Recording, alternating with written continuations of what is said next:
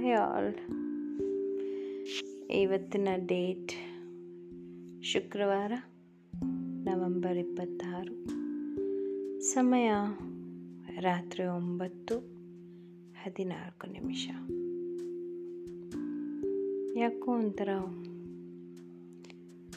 ಒಂಟಿ ಫೀಲಿಂಗ್ ಎಲ್ರಿಗೂ ಆಗುತ್ತೆ, ನನಗೂ ಆವಾಗವಾಗ ಆಗ್ತಾ ಇರುತ್ತೆ. ನಿಮ್ಮೆಲ್ಲರಿಗೂ ಹೀಗೆ ಅನಿಸಿದೆಯಾ?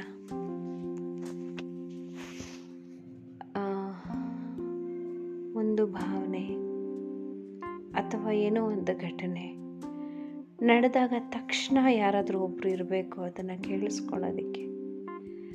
ಅದನ್ನು ಹೇಳಿಕೊಂಡಾಗ ಸಿಗೋವಂಥ ಒಂದು ರಿಲೀಫ್ ಇದೆಯಲ್ಲ, ಆ ಸಮಾಧಾನ, ಅದಕ್ಕೆ ಎಷ್ಟು ಕೋಟಿ ಕೊಟ್ಟರು ಸಾಲದು. ಹೇಳಬೇಕು ಅಂತ ಅನ್ನಿಸ್ದಾಗೆಲ್ಲ ಒಬ್ಬ ವ್ಯಕ್ತಿ ಕೇಳೋದಕ್ಕೆ ಅಂತ ನಿಮ್ಮೆಲ್ಲರ ಜೀವನದಲ್ಲಿದ್ದಾರಾ? ಅಥವಾ ಕಾಲ್ ಮಾಡಿದಾಗ ಬ್ಯುಸಿ ಬರೋದಾಗಲಿ, ನಿಮ್ಮ ಕಾಲ್ನ ಕಟ್ ಮಾಡೋದಾಗಲಿ, ನೀವು ಹೇಳೋ ಮಾತನ್ನು ಅಷ್ಟಾಗಿ ಸೀರಿಯಸ್ ಆಗಿ ತೊಗೊಂಡೇ ಇರೋದಾಗಲಿ ನಡೆದಿದೆಯಾ? ನನಗೂ ಅನ್ನಿಸ್ತಾ ಇರುತ್ತೆ, ನಮ್ಮ ಮನಸ್ಸಿನ ಭಾವನೆಗಳನ್ನ ಹೇಳ್ಕೊಳಕ್ಕೆ ಯಾವಾಗಲೂ ಯಾರಾದರೂ ಒಬ್ರು ಇರಬೇಕು ಅಂತ. ಯಾರಿಗೂ ಅಷ್ಟೊಂದು ಟೈಮ್ ಇರುತ್ತೆ ಅಲ್ವಾ ಎಲ್ಲ ಭಾವನೆಗಳನ್ನ ಕೇಳ್ಕೊಂಡು ಕೂತ್ಕೊಳ್ಳೋದಕ್ಕೆ? ಆದರೆ ಅಂತಹ ವ್ಯಕ್ತಿ ಒಬ್ಬ ಸಿಕ್ಕಿದ್ರೆ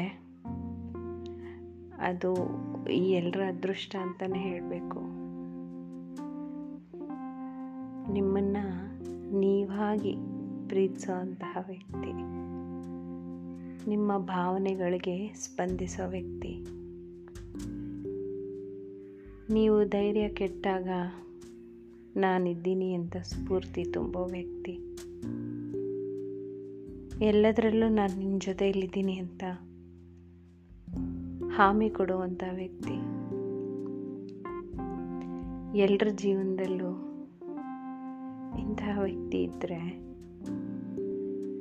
ಜೀವನ ಎಷ್ಟು ಸುಂದರ ಅಲ್ಲ. ಮುಂದಕ್ಕೆ ಈ ಮೆಟಾವರ್ಸ್ ಅನ್ನೋದು ಇಂತಹ ಒಂದು ಶಕ್ತಿನ ಅಥವಾ ಇಂತಹ ಒಂದು ಗ್ಯಾಪ್ನ ತುಂಬಿಸಬಹುದು ಅಂತ ಅಂದ್ಕೊಳ್ತೀನಿ.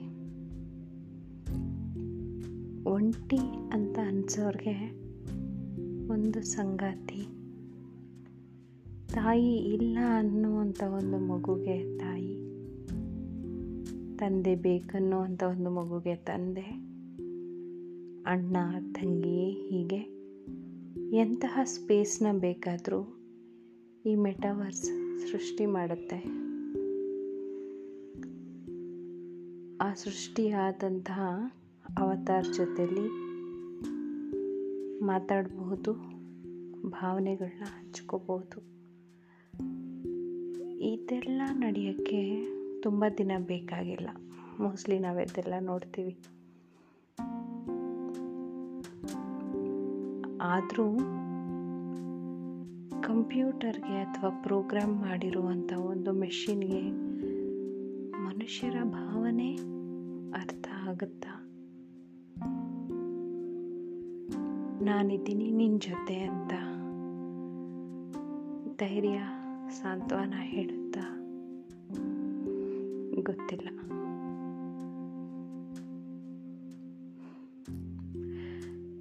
Thank you.